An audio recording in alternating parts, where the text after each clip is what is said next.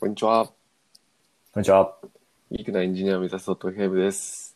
このポッドキャストは、タカファイとヤギヌーンが技術、実務、キャリアなどの話題についてカジュアルに話すポッドキャストです。はい、えーこの人で契約書エンジニアやってます。タカファイと言います。よろしくお願いします。はい。えーメルカリという会社でデータアナリストやっているヤギヌンと申します。よろしくお願いします。お願いします。はい、お願いします。いや、もうあっという間に9月になっちゃいましたね。そうですなんね。か気づいたら夏が終わってました、ね。そうですね。8月が秒で終わった気がしますね。あ、そうっすよね。確かに。なんか日、日を追うごとにどんどんセミのな鳴く声がちっちゃくなっていって。確かに確かに。はい。そうそう秋を感じる感じですね。夏の終わりか。夏の終わり感じますね。いや、そうっすよね。はい。それワークフロムホームになってから、時の流れが早い気がします。そうっすよね。何なんですかね。もう、上期が終わるじゃないですか、多分。はい。一般的に確かに9月末で。はい。なんで、うわ、めっちゃ早かったな。多分、神木がほぼ、ワークフロムホームの会社さんが結構多いと思うんですけど、はい。 4月からなんで、でもあっという間に終わっちゃうなっていう確かに。感じですね。それって日常の中の変化なんですかね。あの、移動しなくて、はいはい。昼飯も人と食わないんで、うんうんうん。なんかルーティン化されちゃうからなんですかね。その、あ、早く感じるのですか。はい。どう、どうなんだろう。でもそこですよね、多分。そうですまあ、ね。変化があったといったら、やっぱその通勤しないとか、人と会わないとか、はそこら辺なんで。そうですね、そうですね。なんか、ワークフロムホーム始まる前は、あの、まあ、一週間の中で一日とか二日とか勉強会があったりとか、はいはいはい。あとまあ、社の人とランチ行ったりとかあって、あの、日常にいろんな変化があったかなって思うんですけど、うんうんうん。はい。そうですね。確かに。早く変化を、変化が許容される世界が来てほしいですね。ちょっとよくわかんないこと言いました けど。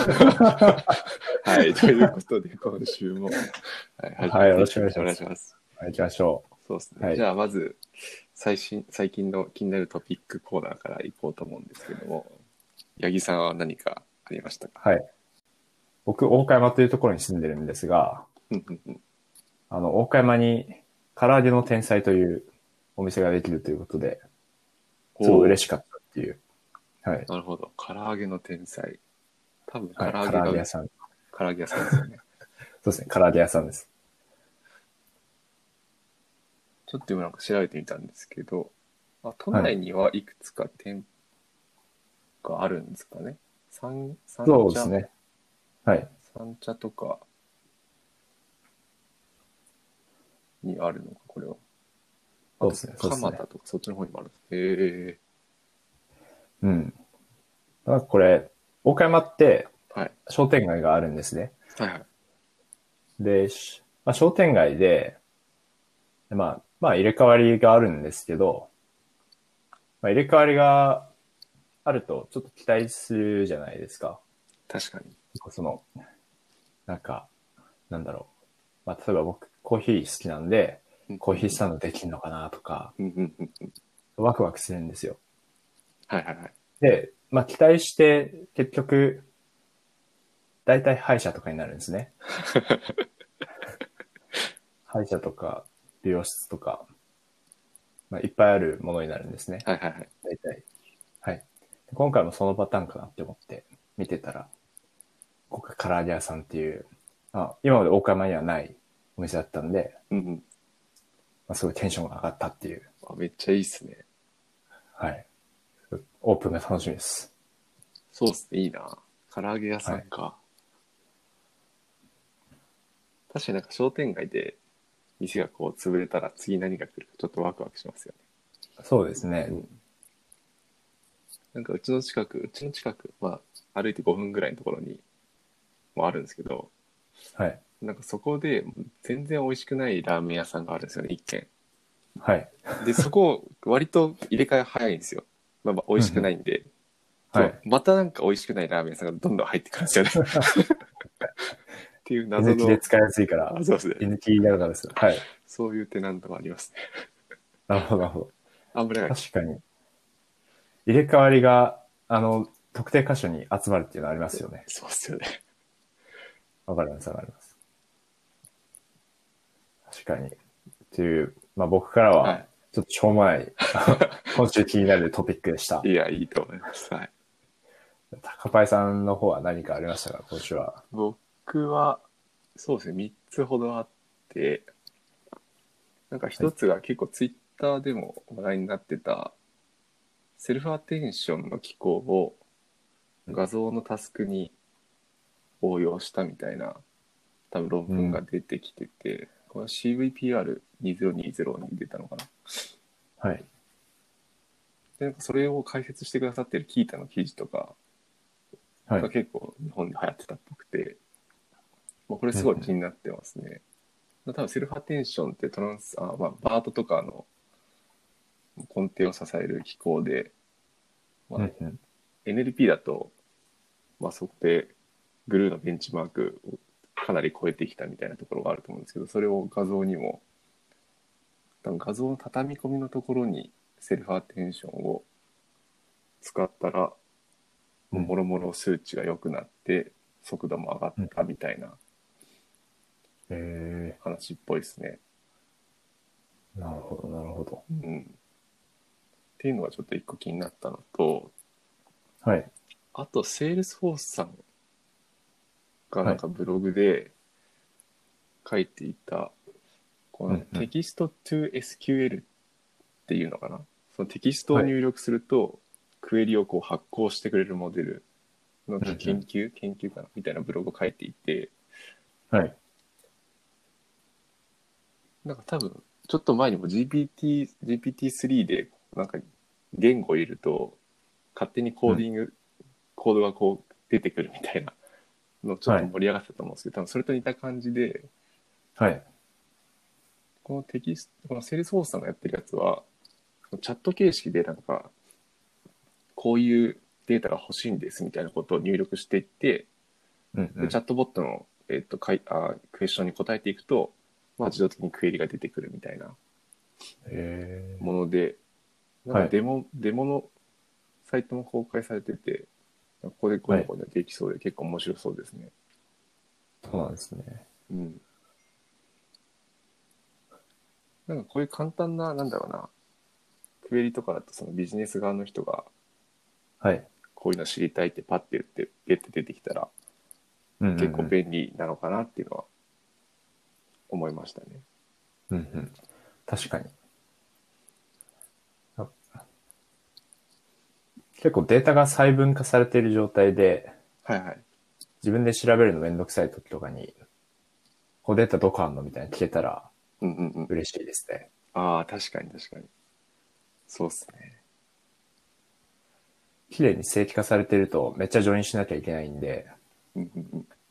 そういうのを、その、いい感じにジョインしてくれて、データ出してくれたらすごい楽だなって思います。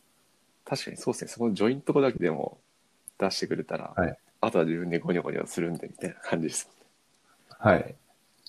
確かに確か便利ですね。に。うん。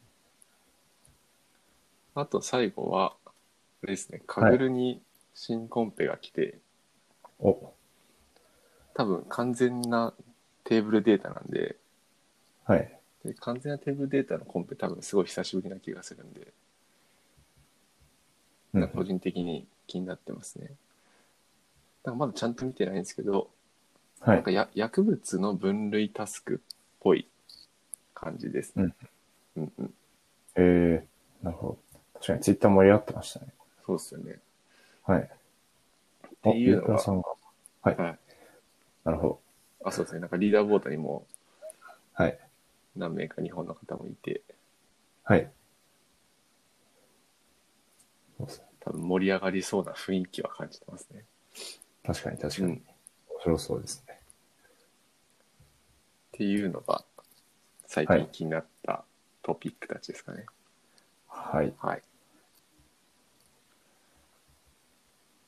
そんな感じですね。じゃあ、早速本テーマの方に行こうと思うんですけども、はい。今週の本テーマは八木さんなんですかね。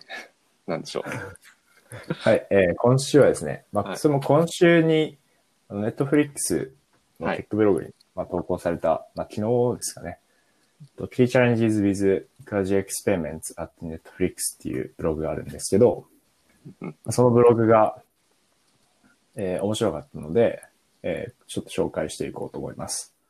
う。楽しみだ。やっていきましょ。はい、ちょっと文から完全に読み取れないうはい。ところとかもあったんですけど、まあちょっと話していければなと思います。はい。で、まず、クアジエクスペリメントって、あんまり、あの、聞き慣れない単語だと思うんですけど、確かに。僕、初めて聞きましたね。うんうん。なんか、そうですよね。ググ。ググるとじゃない。翻訳すると、準実験みたいな感じで出てくるんですけど。あ、ですよね、ですよね。そうですね。直訳すると、はい、準実験ってなってて。で、まあ、これど、どのぐらい一般的かわかんないんですけど、はい。僕、このブログ以外でも聞いたことがあるんで、うんうんまあ、意外、まあ、そのネットフレックスさんの中でしか使われてない用語みたいな感じじゃないっぽいですね。うんうん。はい。で、まあ、準実験ってなってて、まあ、どう、どういうものかっていうと、まあ、完全な RCT にはなってない状況下の実験のことを指すっていうふうに解釈できると思います。うんうんはい。で、まあ、その完全な RCT になってない状況下って、具体的にどんな状況下かっていうと、まあ、RCT って個人レベルとか、あと細かいルールで、あの、ランダムに割り当てると思うんですけど、はい。そういうふうに個人レベルでの割り当てができない状況ですね。うんうんうんうん。で、で、まあ、ここ、具体例挙げると、具体例も書いてあるんですけど、例えば、あの、テレビ CM ですね。はいはい。で、テレビ CM って、その、まあ、テレビ一家に一台あるんで、まあ、そもそもその家族の中で、あの、割り当てることって不可能だし、うんうんうん。あとテレビは回線があるんで、その、家レベルでも、えー割り当、えーランダムに割り当てることは不可能だっていうことですね。確かに確かに。はい。で、で、その場合にどういう、えー対策を考えるかっていうと、まあその可能な最小単位での割り付けを考えるっていうことになっていくと思うんですけど、うんうん例えば、まあテレビの例で言うと、あのーえー地域によって、あの放送局って違うので、はい。まあ、その放送局レベルで割り当てるとか、ということになってうんうんうん。はい。ただし、まあ、放送局とかのレベルになってくると、必然的に、あのー必然的にサンプルサイズがちっちゃくなってしまいますよね。確かに確かそういえば、まあ、個人レベルだと、今の日本の都市の人口ちょっとどんぐらいかわかんないんですけど、えー、まあ、仮置きしてまあ1万人とか置いときましょうか。はいはい少ないですけど。はい。で、1万人の都市があって、その1万人に、えー RCT できるとすると、まあコントロール群に5000人触れて、トリートメント群に5000人触れるみたいなに。うんうん。感じで、まあ、サンプルサイズ問題になることないと思うんですけど、街レベルで言うとそれが1っていう風になっちゃうんで、うんうんサンプルサイズもとてもちっちゃくなっちゃいますね。確かに確かに。はい。で、それが問題になるっていううんうん。ことでした。で、で、まあ、サンプルサイズちっちゃいのは何が問題かっていうと、まずその属性間、そのサンプル間のばらつきを あの殺しきれませんっていうのがあります。うんうんうん。で一般にエビテストって、そのランダムにこう分割することによって、その例えば、何でいこうかな。まあ、その、えー、個人間のと属性、例えば年齢情報とか、はいはい。属性とか、あと好みとかうん、まあ、そういうのが、えー、グループ間で、まあ、均等になるであろうっていうふうに仮定を置いて、うんうんうん。で、その上で、まあ、評価指標を測定して差を比べることで、一般的に、まあ、反事実と呼ばれる、うんもしもその介入がその群に起こってなかった場合に、まあ、どういうふうな、えー指標の変化になってたかなっていうのを、まあ、えー推定して、で、では介入の効果をその差分から、えー取り出すっていうことができてるんですけど、まあ、サンプルサイズがちっちゃいと、その属性の偏りが一定であるっていう、バランスが取れているってことが成り立たないので、なので、まあ、問題があるってことですね。うんうんうん。で、もう一つ問題があるのは、単純にサンプルサイズが小さいと、あの、評価指標のばらつきが大きくなりますよっていうのが問題としてあります。うんうん。はい。で、これは、えー、何定理代数の定理かな代数の定理。うん、代数の定理。はいはい。あ、ダイスの法則だ。えっと、その和的な指標、なんだ、サンプルサイズが大きくなると、その評価指標の、えー分散が、そのサンプルサイズの、えー平方うんうん。根で、あの、ちっちゃくなりますよっていう法則ですね。はいはいはいはい。あるんで、まあ、サンプルサイズが小さいと、分散が大きいまま、評価指標を計算しなきゃいけなくなってしまうっていう問題があります。確かに確かに。信頼区間とかが結構でかくなっちゃうってことですね。うんうんうんあれですよなんかサイコロ振って、まあ、ずっと振っていけば期待値3.5に収束するけど23回しか振らないとすごいブレるみたいな、あ、ですですです。そういう感じですよねそううんうんそうですはい。まあ今、課題が2つあったんですけど、うんうんまあ1つが、えーその特性のバランスが、えーあ特性の偏りを調調整しきれないっていう問題と、うんもう1つが、あの、評価指標の分散が大きくなっちゃうっていう問題ですね。うんうん確かにで、一番目の問題、一番目の問題に関して、このネットフリックスでは、あの、リーランダマイゼーションっていうのをやってるみたいです。ほうほうほうなるほどでこれがどういうものかっていうと、そのグループ間の特性のバランスが期待したレベルまで、なるまで分割を繰り返すっていうものです。うんうんなので、えーそうですね。なので、まあ、テーブルデータみたいなのがあって、で、そこで、その各特徴量と言っていいのかな。特徴量の、えー分布が、うんうんその、コントロールとトリートメントに、まあ、割り当てられる群の間でバランスが取れるよううに、んうんうんうんうん多分思考を繰り返すっていう感じですかね。で、バランいい感じのバランスになるまで、その分割を、分割っていう作業をこう繰り返していくっていうことですね。ああなるほどなるほどはい。まあ、これにもちょっと、課題はあって、うんうんで、その課題っていうのは観測できる特徴しかバランシングできないですよっていうのがあります。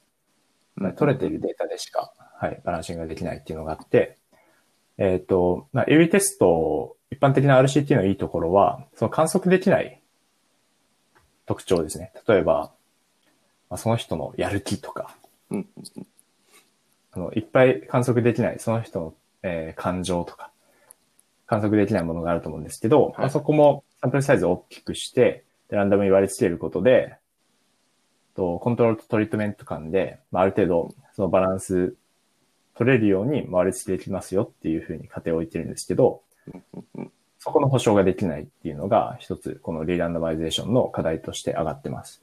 ああ確かに確かにはい。で、もう一つは、あの、サンプルサイズがちっちゃいことには変わりはないんで、うんうんあの2番目の、その評価指標の分散が大きくなってしまうっていう問題には、うんちょっと適用できてないっていうことですね。うんうんうんうんうんはい。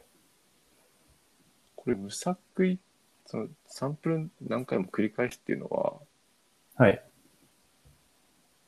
なんかあんまりイイメージできてないっていうか、はあれい。なんですかね、その、なんていうんだっけな、ちょっと言葉忘れちゃったんですけど、同じサンプルも引く可能性はある状態ってことなんですかね。同じ3、あ、そうですね。例えば10人いたとして、はい。その A, A さん、B さん、C さん、D さんみたいなのいたとして、えー最初は、まあ、ABCDE さんと、はいえー F から、1番目何 ?F、うんはい、F からえー12名までこう分けて、はい。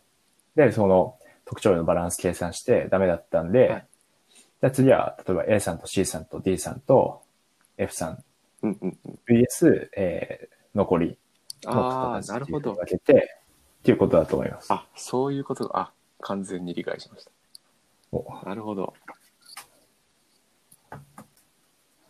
そうですね。うんうんうん。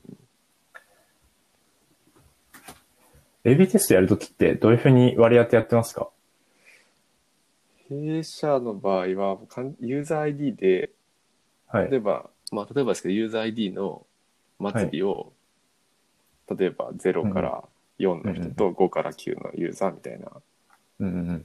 感じで分けたなるほりしたりしてますね。確かに確かに。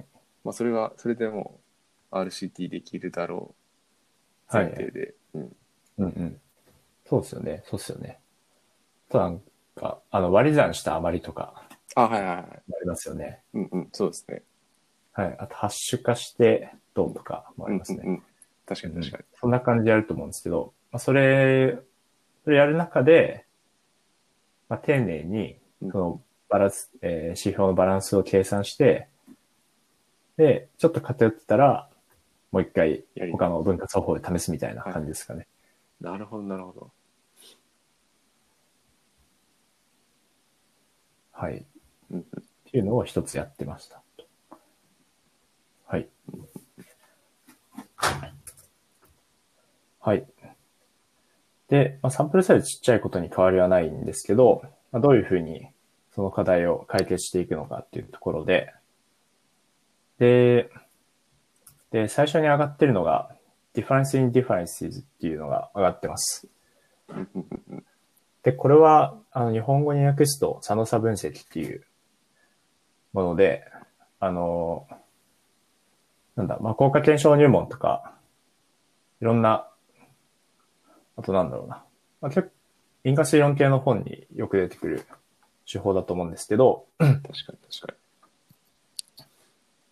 と、まあ、要は、その、前後比較だと、そのトレンドの効果を、まあ、殺しきれないんで、に。うんうんうんまあ、例えば、なんだろうな、まあ、施策と、例えば2010年、2019年と2020年のと会社の売り上げの状況とか。うんうんうんで、その2020あ19年と2020年の間にまあ打った施策の効果を、その2020年の売り上げと2019年の売り上げの差で測ると、まあ、普通に会社って、まあ多分、継続的に成長していると思うんで、うんうんうんそこのトレンドの効果、プラス、えー、施策の効果っていう風になってしまって、まあ、施策の効果を、えー、過剰に推定してみし、過剰に多く見積もってしまいますよっていうのがあると思うんですけど、うんうんうんうんまあ、そこをただ別の、えー、別の何かカテゴリーを分けることによって、ちょっと会社の成長だとちょっと、まあ、かそうですね。まあ、あれでしょう。じゃあ、会社とその子会社とかにすると、うんうん2019年から2020年のその会社の成長と、あと子会社の成長っていうのがあってうん、で会社の、その、ほ親会社の方だけに、まあ、何か施策を打ったとすると、うんうんそうそのトレンドの効果は、えーその子会社の施策を打ってない方の2020年と2019年の売り上げの、まあ、差分から出て、うんで、それを、その親会社の2010年の2019年の売り上げの差分から引くと、まあ、施策の効果が出ますよねっていうのが、ディファレンスインディファレンスですね。うんうんうんうんこことだと難しいですね。確かに確かに。はい。っていうのがありましたと。で、多分これは、 と、コントロール群に割り当てられた、まあ、都市とかの中で平均取るとかして、で、あと、トリートメント群の中で割り当てられた都市の中で平均取るとかして、うんうんで、ディファレンスインディファレンスをやるんだと思う、解釈しました。なるほどなるほど。はい。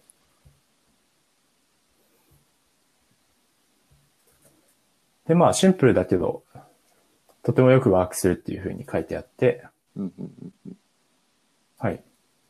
で、まあ、個人的な感覚としても、結構このディファレンス・イン・ディファレンスは、傾向スコアとかに比べて、あのブラックボックスな部分が少ないんで、理解しやすい手法だなと思います。うんうんうん。はい。ただちょっと、 適用するときに注意点もあって、はい。えー一つが平行トレンド仮定っていうものをを、このディファレンス・イン・ディファレンスでは、えー DID では仮定してますと。で、平行トレンド仮定ってどういうものかっていうと、まあ、その、差を取るところの群の中で、まあ、トレンドが同じことをですね、うんうん。確かまあにさっきの親会社、子会社の例で言うと、親会社のその売上の、えー推移と、子会社の売上の推移が、あの、平行になってないとうん、この DID は適用できないですっていうことですね。うんうんうんうん。確かに確かに。かで、まあ、はい。あ、ります。どうですかあ、大丈夫。なんか、片方が、例えば、子会社がだけ、トレンド的に売り上げが下がってたりとかすると、そう全そう然違う効果が見えちゃうってことですよね。そうです、そうです。うんうん。なので、ここで、その、コントロールの中に割り当てられている分を、まあ、いっぱい取っておくとうんうん、その中で個々の、その、トレンドの動きっていうのは殺して平均的な動きにすることができるんで、うんうんうんうん。この過程が満たしやすいのではないかなとか思います。確かに、平均取るって、そうっすよね。良さそう。ですね。うんうん。で、あと、この平行トレンド過程の中にもう一つ含まれるんですけど、あとは期間中になんか他のイベントが片方の群に起こらないことですね。うんうんうん。はい。なるほど。そそうのかなんか施策のその介入以外になんかイベント起こると、うんうんまあ、そのイベントの効果もまあ乗ってきちゃうので、うんうんうん。まあ、平行トレンド過程が満たされなくなってる可能性がありますっていうので、はい注はい意はいが必要ということですね。確かに確かに。はい。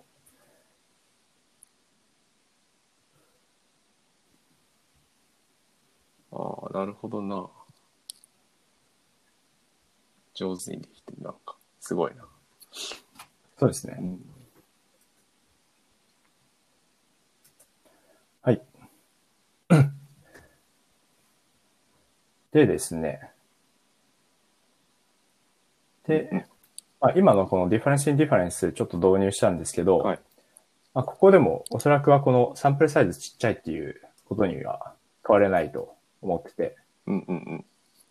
で、なんかそれをを改善するための手法手手法がちょっと後で続きます。なるほど、なるほど。それはあれか、はい最後のネクストステップって書いてあるとかあ、それはですね、Success Metrics with な。 Historical はい Observations but Small Sample Size っていう章があるんですけど、ここにあります。なるほど、なるほど。はい。で、これがちょっと面白くてはいはい。ですね、これか。なんかこれはですね、あの、インターベンションって確か介入のことだな。うんうイんンターベンション、その介入を、あの、オンにしたり、オフにしたりするっていうことですね。おおー。なるほど。はいなので、その、オンにしたり、オフにしたりすると、その分だけ取れるサンプルが増えるんで、まあ、確かに。ああ、なるほど。そう介入をオフにすると、はいはいなんだろうな。まあもう AB テストやってない状態になるってことですよね。そうですね。確かに、それで、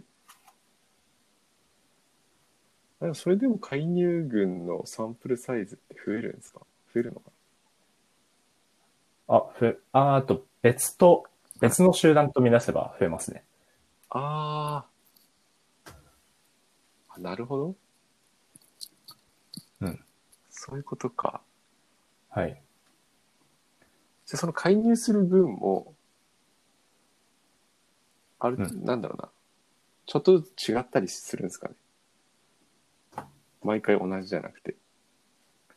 あ、どうなんでしょう。そこまで、えー、そこまで書いてなかった気がします。はい。ああ、なるほど、なるほど。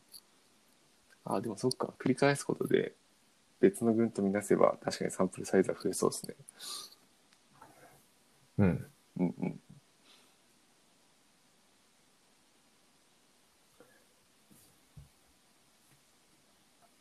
そうですね。うーん。あとこれが、と短期的な効果を見るためにっていうふうに書いてあるんで、うんうんうん。確かに、こう、音符繰り返していくと、そうですね、音符繰り返すんで、えー、その、実験を長期的に続けていったときに、うんうんどういう効果が残るのかみたいなのは、測定できないのはちょっと課題かなって思いますけど、うんうんうん。はい。まあ、これで一定、そうですね。一定このサンプルサイズちっちゃいっていう問題が、えーと解決される気はします。うんうんうん。はい。ですね。っていうのが一つありました。うんうんうん。確かにはい確かに。で、まあ、これを分析するために、えーダイナミックライナーモデルとかを使うっていうのは、もう書いてありますね。うんうんうん。はい。で、あともう一つあるのが、そのヒストリカルと過去のデータが得られない場合っていうふうになっていて、うんうんうん。まあ、ちょっとここ、ちょっと個人的に、と、なんか文章からうまく読み取れなかったんですけど、はいはいはい。まあ新しい、その、そうだ、これネットフリックスの場合だですと、新しい番組とかをリリースするときに、と新しい番組って、その過去の指標がないんで、うんうんうん。あのディファレンスインディファレンスを実施するときの過去の、その指標がありませんと。はい。はい。なのでどうするかっていうところで、まあ、この時には、まあ、ネットフリックスの保有している、と、いろんなデータ、その豊富なデータを使って、うんうんうん。その、リリースされる番組と、まあ似たような番組、ああ、なるほど。似たような番組のデータから、その過去のデータをこう類推するみたいなはいはいはい。感じで、ちょっと書いてあったかなと思います。ちょっと、はい。ちょっとここ理解が甘いんですけどうんうんうん、はい。そんな感じで書いてあったかなと思います。なるほど。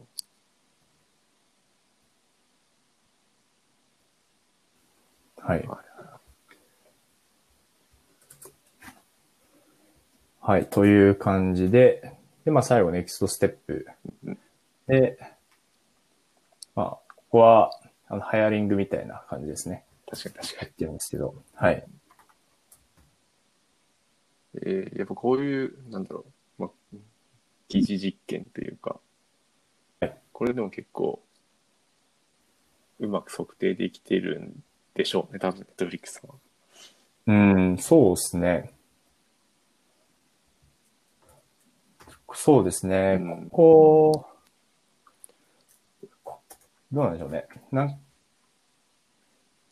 僕がブログ読んですごいなって思ったのは、はい結構こういう因果推論系の話って、あの、意思決定者が、あの、意思決定者がそれをちゃんと信用してくれるかどうかみたいな問題がうんうんうん。ついて回る気がしていて、はいはいはい。はい。例えば、まあ自分が意思決定者だと仮定して、まあ、ここ、これは傾向スコアという手法を使ってうんうんうん。推定したんで、まあ AB テストしてないですけど、ある程度正しいですみたいに言われて、意思決定できるかっていうふうに言われると、なんか微妙な気がしてるんですよね。ああ、確かに。はい。まあ、なんですけど、この Netflix さんでは、こういうふうに、まあ、因果推論の手法を使って、実際的に、えー意思決定されているうんうんうん。そのこう、まあ、より正確に、えーこの施策の効果をちゃんと測って、で、まあ、最良の施策を打っていこうっていう姿勢が、あの、このブログから僕は感じ取ることができたので、うんうんうん。そこは素直にすごいなと思いました。確かに確かに。なんですかね、意思決定者の人もある程度、そういう知識があるのか、それとも、はいなんだろう、その分析チームにうん。めちゃくちゃ信頼が置け、置けられてるのかというか。うんうん。まあ正直両方ある気がします、そこは。うんうんうん。はい。で、後者のこの分析チームに信頼があるのかっていうところだと、ここの最後にジョイアワードリームチームってあるんですけど、はいはいはい。ここに本当だ。あの、エクスペリメンテーション、コーザルインファレンスの、あの、リサーチの職職種うんうんうん。が載っていて、なので、まあこういう組織があるんだってことにもちょっと驚きだったんですけど、確か本当にあの、効果検証だけで、効果検証そのものを仕事にしてる人たちがいるんだっていうので、うんうんうんちょっと驚きだったんですけど、まあそういうふうに、そこにと、えーそこの専門性がまあ限りなく高い方たちが集まっているとこなんで、信頼性が高いっていうのは一つあると思います。に。確かに確かに。まあ、過去に積み上げてきた実績もあるんでしょうしね、その、はい因。果推論とか効果の施策とかをちゃんと見積もれるんだなっていうのは、はい。そうです積み上ね。げてきたものもあってうんっていう感うじなんだろうな。ん。うん。うんそうですね。なるほあとど。は、まあ、ちょっとネットフリックスのあの、ジョブディスクリプションとか見てないですけど、はい。まあ誰が意思決定者なんだろう。まあ多分、意思決定者の中でも、その、エンエンジニアリングバックグラウンドの方たちとか多い気がするので、うんうんうん。数字に強い方とか多い気がするので、はい。あの、意思決定者の方が理解できるっていうのももちろんあると思います。うんうんうんうん。確かに確か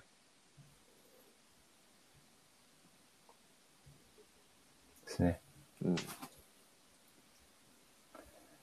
こうやって事例を公開してくれるのは、すごいありがたいですね。そうですね。うん。こういう職種があるってことにすごいワクワクしますけど。確かに。日本でここまで細分化されてるところってあるんですかね、あるのかああの、サイバーエージェントさんとかなはいははい。近いのかなって思ってます。ああ、なるほど、なるほど。はい。えーちょっと後で見てみよ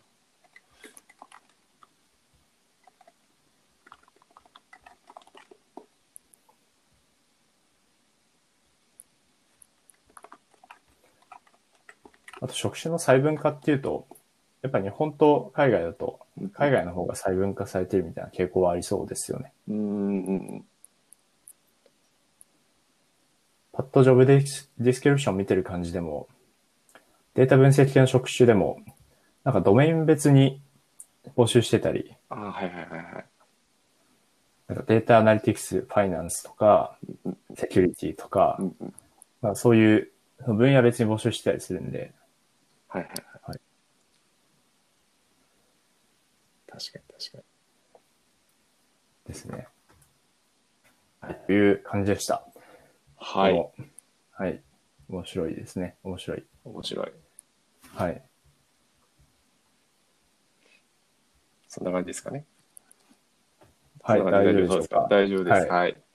はい。では今回は、えっ、と、ネットフリックスさんの、まあ、ブログ記事についてお話ししました。はい。はいえー質問、コメントは質問箱や、えー、Twitter のハッシュタグのギークアンスコエンジニアでお待ちしてます。ご視聴ありがとうございました。ありがとうございました。また次回もよろしくお願いします。はい。よろしくお願いします。